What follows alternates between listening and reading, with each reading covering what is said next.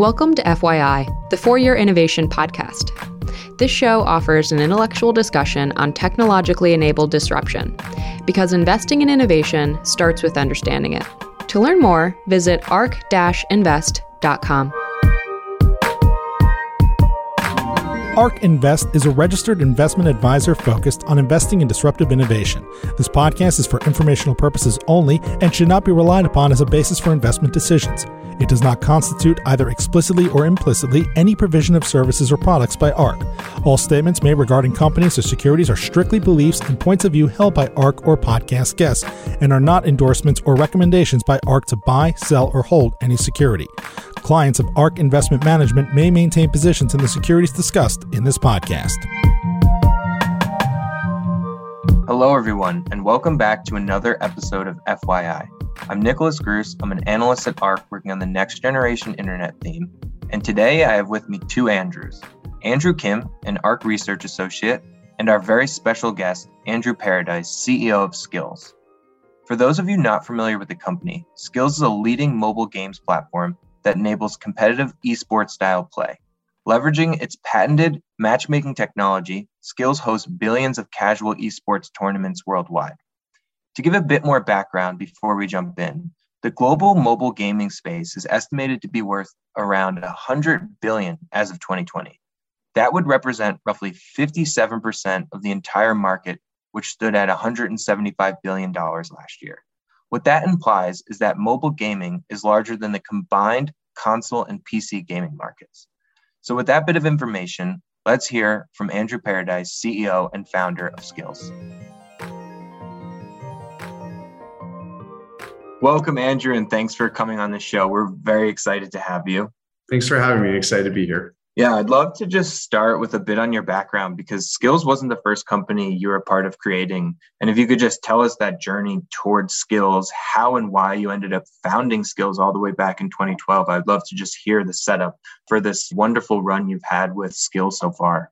Sure. So by background, I'm a inventor turned entrepreneur turned business builder, but I've really been a lifelong gamer. I learned how to program from video games when I was a pretty small child. So when you think about my different endeavors, my most recent company, Artist Skills, I invented mobile self checkout, and it's a uh, mobile payments and data company. Prior to this, that I sold to Intuit, where I was a director when we were uh, getting Skillz off the ground.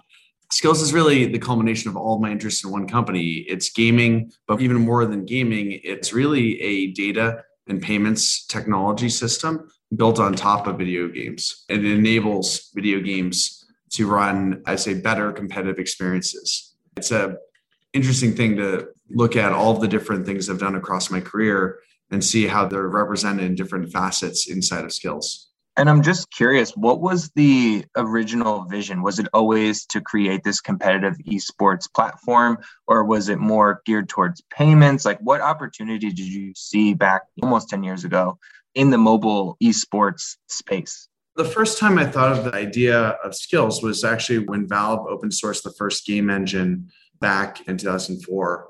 The idea for Skillz wasn't as interesting or lucrative back then because there was kind of no there there on building out a technology that would integrate into the game engines themselves. There were very few games built on the Half Life engine back in 2004.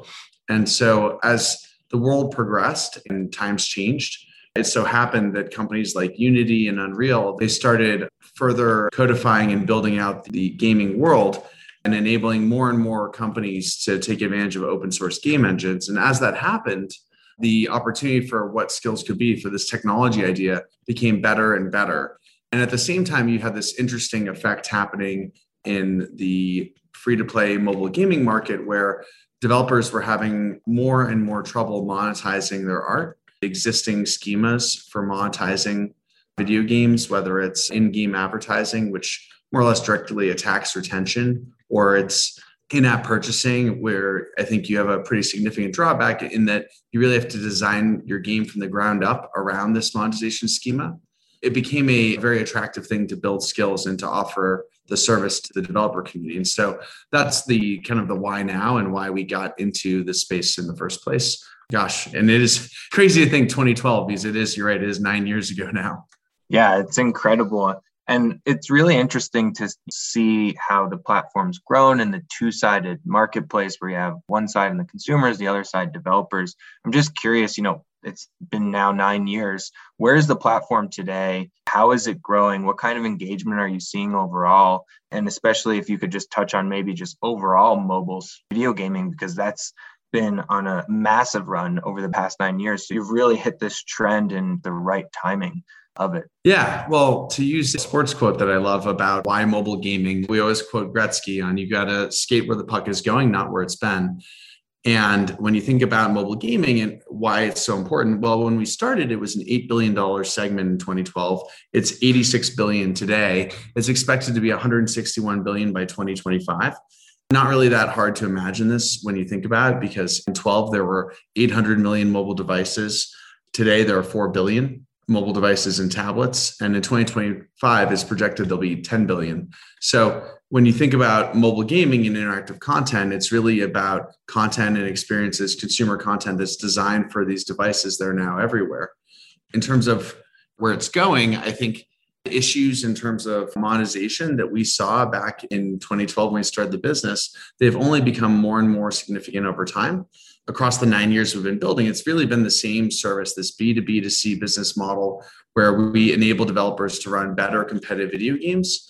The market has been developing, and we've very much been right timing what we built against this secular shift in consumer behavior. And in terms of the service and what we do, the platform enables developers to skip what would be a multi hundred million dollar investment now in building a video game, just a technological build. And, and then, even more importantly, as we've been networking together more and more game developers' content, we're able to provide sophisticated data science around things like anti cheat and anti fraud that enable developers to run at a fairer gameplay and more competitive experiences than really have ever existed before Skillz. Yeah, that's amazing. And we were just, other Andrew on this podcast, Andrew Kim, we're just discussing kind of the growth in global gaming. And you touted these enormous figures. And we were looking at just Q1 of this year, mobile gaming had posted around $30 billion in global revenues, which is just insane to really think about how large this market is and the role that Skillz is playing in it. And I want to just touch on really the core functionality in this matchmaking and the skill based gaming. Just curious to get your thoughts on how you set this up and how it's grown over time. Yeah. Basically, you're asking why we set up the service and how it's modified? Just in terms of the matchmaking side of, in terms of when I open up a Skillz game, or a game built on top of Skillz, this matchmaking that you guys have built into the overall experience, and that I'm matching with someone who's at a same skill level as me, and how are you pulling in all of these data points, and how you've kind of grown that side of the platform over ah, time. yes, of course. Well, so when we set out to build the business, we realized that cheating and fraud were going to be one of the absolutely biggest hurdles. I was uh, somewhat of a hacker back in my heyday of programming when I was a kid. And I think when you talk about hacking on the internet and video games, it's sort of your perfect nexus when you introduce a real prize play inside of a game. And what I mean by that is you both can, as a hacker, get fame and fortune in one hack, which makes us it, just such an attractive target. When I was a programmer back in my teens, we'd even use hardware hacks to play games like Counter Strike. So you can actually take a soldering iron, you can burn a hole in the chip on a ATI Radeon 100. And what happens is it actually it stops the walls from rendering in Counter-Strike. And so when you think about the complexity of stopping cheating, it is really the same level of complexity as stopping viruses on the internet. And so we've just seen this really incredible level of attacks as we built the service out. And I think the positive side for our business is stopping those attacks building out the technology to continuously protect the community, it creates a more and more formidable barrier to entry for anyone who would offer this kind of service. Because at the end of the day, our brand is entirely about trust and fairness. It's core to what we do. And trust, I'd say it's an esoteric concept, it's not a single feature. And as we've been building out more and more technology to stop cheating and fraud, and one of the things I think you just referenced, Nicholas, is that the concept of capturing hundreds of data points in a five minute game session and then creating statistical maps of probabilistic next outcome, which is one of the many cool things we do. So, real time statistical detection of cheating. it really creates a differentiated barrier to entry for us. And it's a very interesting area of data science that attracts some of the best and brightest engineers. Yeah, that's amazing. And on that note, I just wanted to ask if you see any variation in the difficulty of implementing anti cheat and anti fraud measures across different genres and formats of games, including 1v1 versus larger multiplayer formats. When you think about matchmaking and the history of matchmaking, we studied everything from ELO, which is often quoted as a, the go to matchmaking uh, concept for video games. Actually comes from Arpad Elo, the Hungarian mathematician who you know, created ELO with this idea of building a better chess rating system. Applying it to video games has been uh, definitely somewhat flawed. And I think as we studied that, we studied what Microsoft did in terms of TrueSkill. We looked at all the different work that folks had done in the history of matchmaking. We started with these great concepts and work that people had done in terms of algorithms around matchmaking, and then we expanded upon them.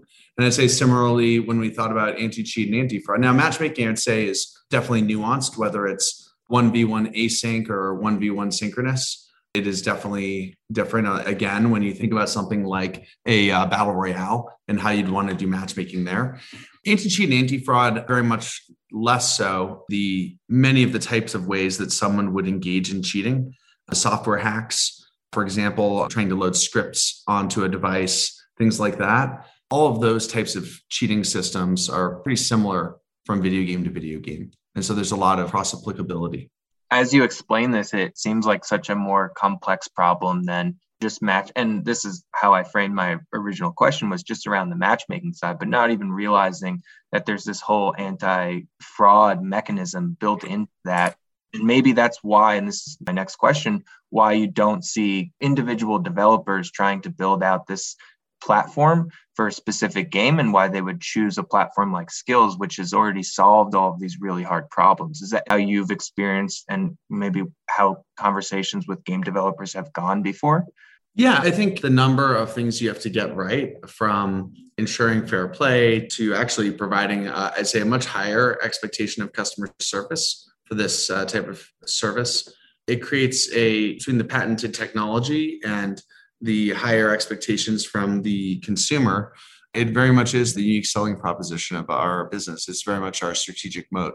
And going back to just the demand side of future game formats, how are you thinking about the growth of demand of asynchronous 1v1 and larger multiplayer formats, such as Battle Royale, which has seen a lot of traction in recent years?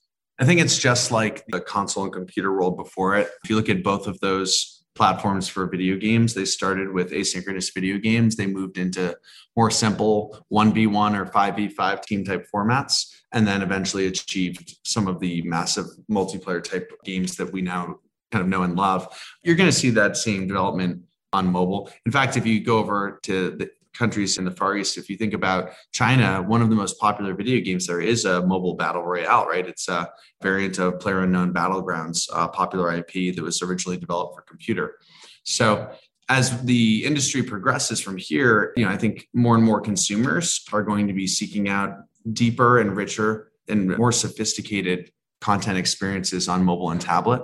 I also think we'll see a growth of things like a controller or screen adaptations that can be attached to a mobile device to extend the computer into more of a console type experience. In many ways, though, I would argue that a mobile device, it is a lot like a Game Boy. If you remember those from back in my day, they, you know, it's a device. Uh, you think about a smartphone, it's a almost a funny word because the majority of content that people download from the app stores is video games. The majority of time spent is video games and so it's kind of interesting that we call it a smartphone instead of describing it as a gaming device. Yeah, that's a great point. And I also still have my my Game Boy with all of my original Pokemon cartridges. And also I've I've seen a ton of the controllers that you can connect to smartphones popping up all over my different social media feeds. I've been very close to purchasing one as I've kind of shifted gears into some of these more mobile based battle royale games. And I just want to switch gears here, and it's adjacent to what we're talking about. And in just terms of the monetization happening on the platform and how that may look differently as it shifts from primarily 1v1 and if you get into more multiplayer style like if you could just kind of elaborate on the monetization of the platform and how it stacks up to you know other ways to monetize mobile gaming sure so we primarily monetize through what's sometimes referred to as skill based gaming or charging a transaction fee on entry fees into prize competitions on the platform. That's well over 90% of monetization today. However, I'd argue we're more broadly in the business of competition. And so when we think about the Skillz platform and what we do, we're building the best competition platform ever created on the internet. And so when you think about monetizing competition, there are several ways that you can monetize competition beyond just charging entry fees. You can engage in brand sponsored advertising, for example. You can engage in merchandise sales. In fact, if you look at the offline world of competition at physical sports, these are all ways to monetize a sport. And so, as we uh, continue to expand Skillz, we expect to enter into these new monetization streams. And candidly, though, even our first monetization stream of being able to charge entry fees and charge a transaction fee that we share with our developer partners that monetization is outperforming the best monetization methods really right now available, which are in-app purchasing or in-game advertising. Both of those, uh, as I we often cover, they have some drawbacks that uh, Skillz is solving. So, in terms of the in-app purchasing model, your average mobile game is getting about two percent of the audience to pay, through in-app purchasing, whereas your average mobile game uh, using Skillz technology is getting actually, as of last quarter, 17% of the audience to pay. So you're providing the consumer with a service that they're eight times more likely to pay for. As everyone listening can probably imagine, getting more consumers to participate in paying means you can generate indeed more revenue per thousand consumers that use a service.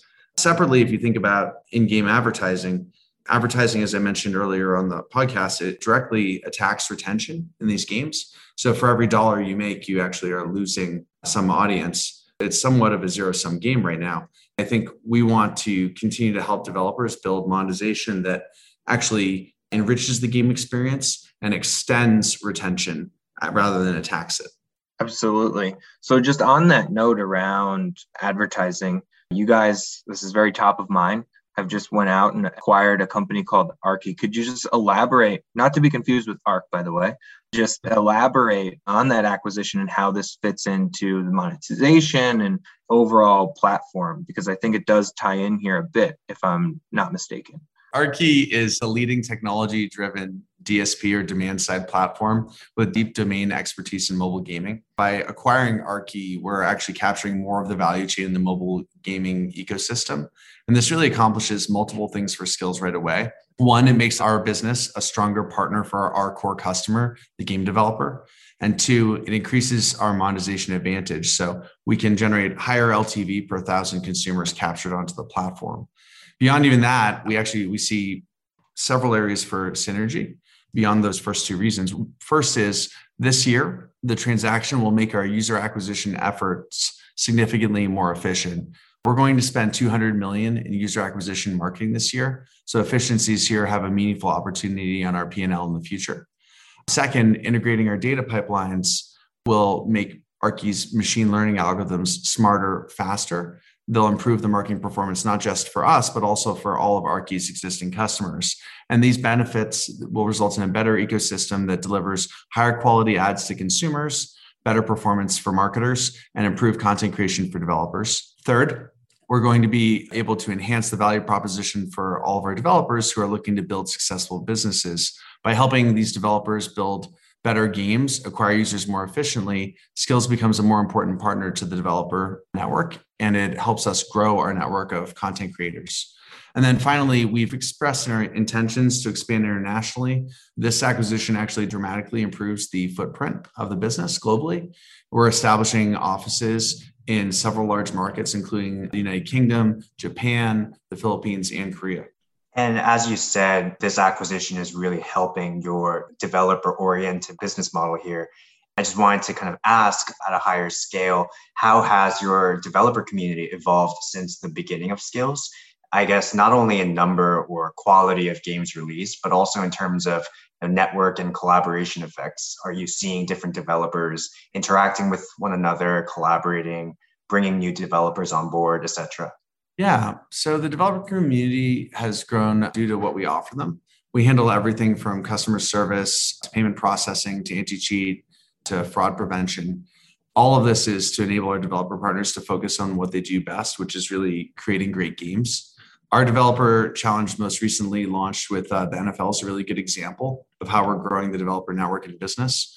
We in the NFL are we're just really thrilled by the turnout from both large and small developers for that competition. We've been pleased to see this response, not just from the existing developers on the Skillz platform, but also literally in the hundreds of new developers signing up and joining the Skillz platform for the first time, which, as, as you can imagine, we're all very excited about. But I think what I'd say is not just a story there with the NFL about quantity. We're also impressed and excited by the quality of the concepts from all the developer community that was submitted. And we're very much excited about the next phase of the competition, which will be selecting which concepts that will go into development. And that'll be happening next. That's awesome. And I know you can't make any forecasts on your next hit game, but I guess historically, what are some common traits that you have seen across your more popular games? And are these traits evolving in any way? So we democratize gaming by leveling the playing field. And the, the goal of the platform is to make gaming fair and accessible. There isn't one specific genre or game format that is most important to competitive gameplay on Skillz platform, but it's really often about capturing that lightning in a bottle, finding the fun, as they say in the gaming industry. And then our competitive systems layered on top of that create this incredibly compelling success formula. The players, though, at the end of the day, they vote with their fingers. And I wish we could tell every developer a secret formula if there was one. Maybe I wouldn't want to let it out of the bag here, but it is really all about, so to speak, unleashing that inner champion out of our players through competition, creating that unique, relevant, competitive gameplay. That's really the common thread across all the games. I'd say for media companies more broadly, it's often impossible to predict what movie or TV show or song will become the next blockbuster or what may be called the so called fast track to DVD. Gaming is really no different. So, saying expectations that any given game will be successful doesn't make sense, or trying to compare, to use a, another movie analogy, the best of horror against the best of comedy or the best of Westerns. It's very much the reason that we don't include any new potential games in our revenue guidance, meaning that any new hit games will be purely incremental upside to the existing forecast. And while I can't not, I definitely cannot tell you what will be the highest performing games in the next quarters to come. I can almost guarantee you that they'll continue to change over time. Our top games in 2019 were different from those in 2020, and that'll likely differ from the top games at the end of 2021.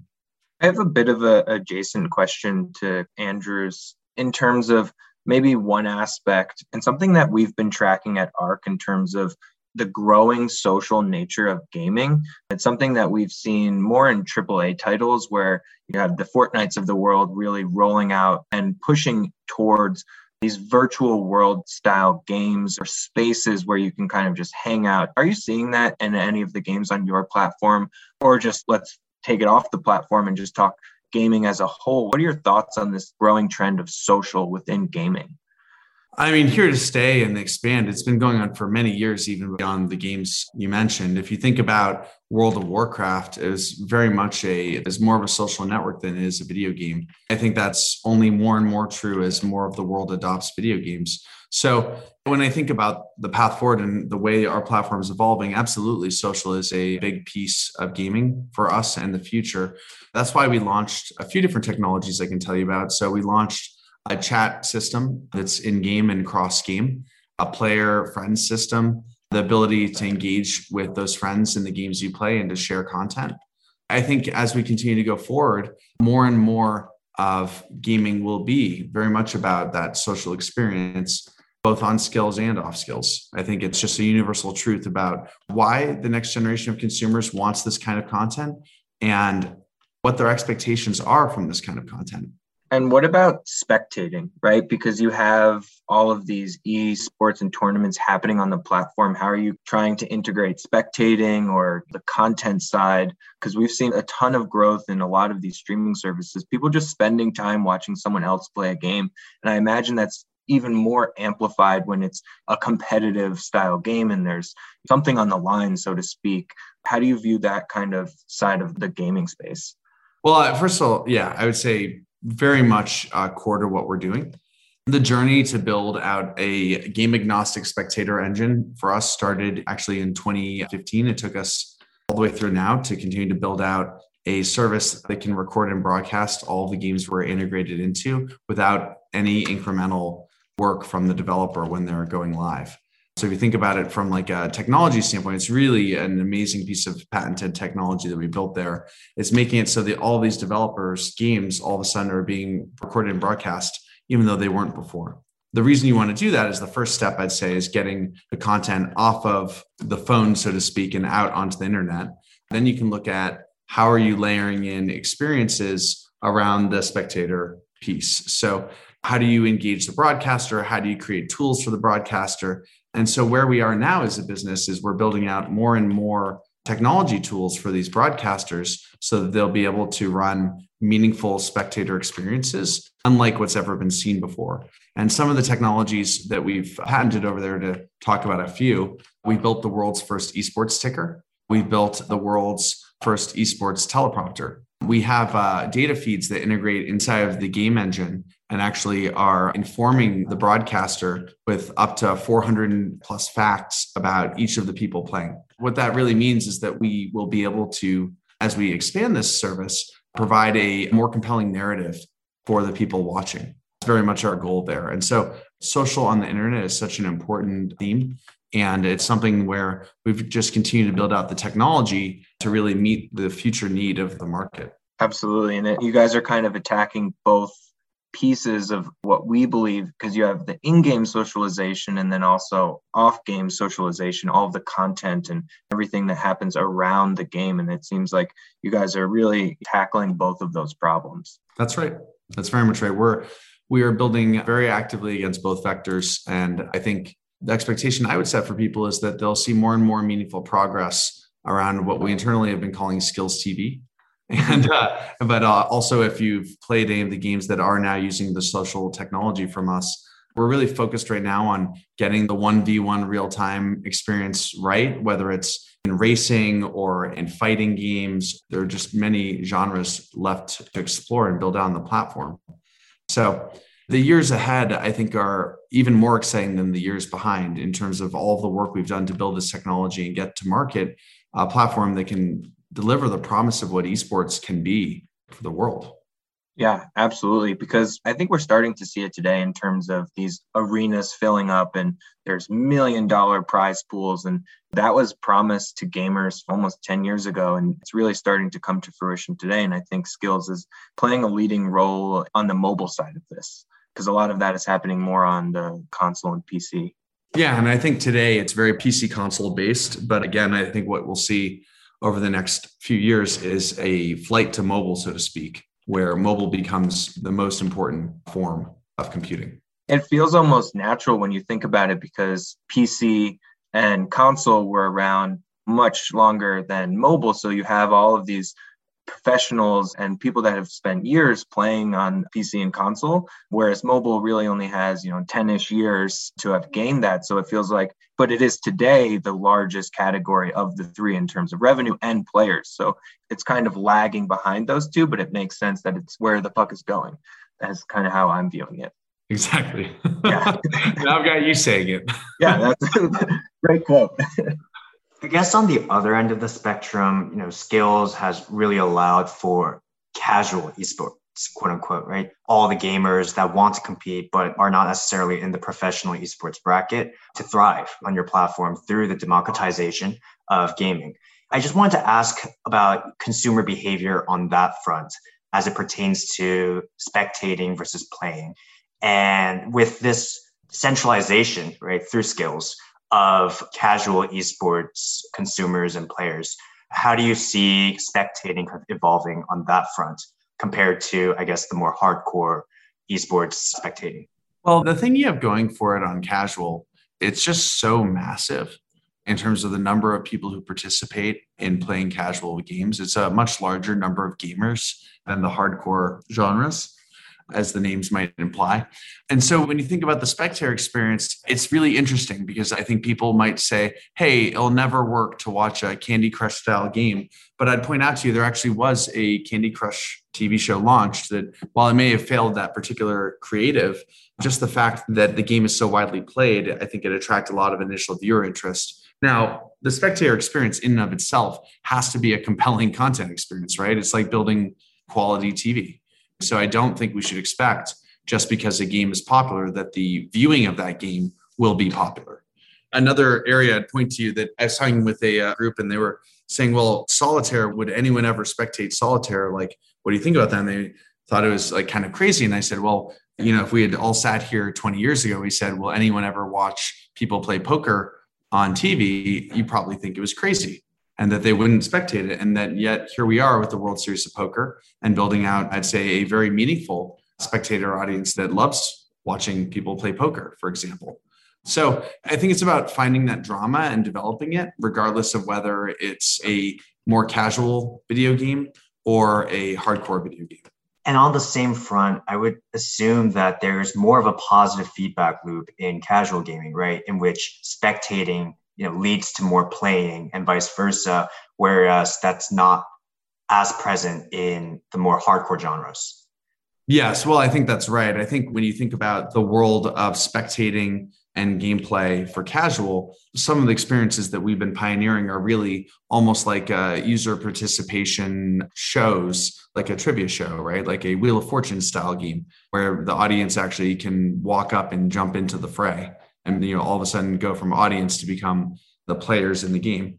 I think we'll see stuff like that for casual more so than probably like a deep and meaningful competitive game and spectator experience like a League of Legends or Counter Strike. Absolutely. Yeah, that makes a ton of sense. And I would go back. I remember watching, I think it was a Netflix documentary on kind of the origins of gaming, video gaming, and how esports was very natural back then, right? You had people crowding around arcade machines. And, and one of the games there that really always struck out to me that people were always trying to beat someone else at was Tetris and Pac-Man. I think those in terms of, you know, they don't translate well over to PC and console, but they translate well over to mobile. And I think, you know, there's always going to be a market. And when you brought up solitaire, right? I I remember as a kid, you know, crowding around watching my family play I think my cousin plays solitaire almost every single day. So she would be someone who would, you know, watch that in a competitive manner. So I think there's so much there. And especially when you start to think about the democratization, when you break it down to that level, you don't need to find a million plus people or 2 million plus people that are interested in this specific game. It really only takes a few thousand or tens of thousands of people to really have something in terms of a community and an esports style environment. That's right. I think the democratization of esports is a pretty interesting thing. We're certainly known as the company that is the leader in casual esports in the world. And I think as you look at the development of different genres and different spectator experiences in this future, it's going to be pretty cool. I think there'll be a lot of different types of experiences that people can enjoy, and you won't have to necessarily decide whether you like watching solitaire or playing it or League of Legends, right? You can do both. Yeah. it's, a, yeah. It's, a, it's a beautiful thing. yeah. And something we talk about internally at ARK is the fact that the gaming space as a whole has never really cannibalized itself. Each iteration of gaming, so when you go from maybe the arcade, but the arcade is still around, right? So each iteration has always just built the gaming space up in terms of mobile built on top of console, console built on top of PC, but those markets still exist in great size. Uh, you're talking about tens of billions of dollars each, mobile being the largest today. So each iteration, and this is to compare it to other types of entertainment that has always cannibalized itself when you talk about what music streaming did to physical, what streaming in video today is doing to linear TV. It's a really interesting market to be in. That's right. That's very much right. I think one of the most exciting things about the game spaces. not only did mobile grow so significantly over these last 10 years, but console and PC games have grown as well. So it does seem to create a virtuous loop from platform to platform. Yeah. And, you know, I'm someone who plays all three. So it's, Me too. it's, it's, it's great. I leave my house, I play my mobile game, I come in, I play PC or console. And that's what's so amazing about kind of the space being able to shift through these different hardware formats and such. And just a last question for you, Andrew, and thank you so much for coming on. This has been an amazing conversation. What are you most excited about for Skillz going forward? What are you really looking forward to? And then I don't know if you're going to answer this, but what is your favorite game on the platform? I'm I'm very curious. Okay, so let's see. What am I most excited about going forward? Look, I'm as excited about Skillz continuing to expand inside mobile and tablet games. And there are new genres that are coming online, like first person shooter recently with Big Buck Hunter Marksman in Q1, or thinking about, I mean, we recently did actually sign up Tetris, and Tetris went live in Q4 of last year. Either of those games kind of tinkered to where they've gotten it right and they're blowing it out? Not yet, but seeing them build and work is really exciting for what it means for the future of mobile gaming and tablet. I also am excited about Skillz moving beyond mobile gaming and two vectors I'd say that we talk about. One is moving to other technology platforms. So computer console are certain certainly areas that we think about where we should power the future of competition. Similarly, we also are looking beyond video games into other areas where I'd say a competition system can have a very meaningful future. And two vectors we talk about there are pioneering in the education field and in the exercise field. At the end of the day, if you think about a company like Peloton, in many ways, Peloton is a video game. It's a video game where you pump your feet as fast as you can and you compete against other people on the leaderboard. And you can do it live or asynchronously. And so we think a lot about what that means, the gamification of exercise and how big the potential is and we're just very excited about that future. One other, maybe much more tangible one, when then going up far afield and talking about pioneering in exercise, just going international. It's going to be very exciting for us today. 90% of the revenue of our business comes from North America.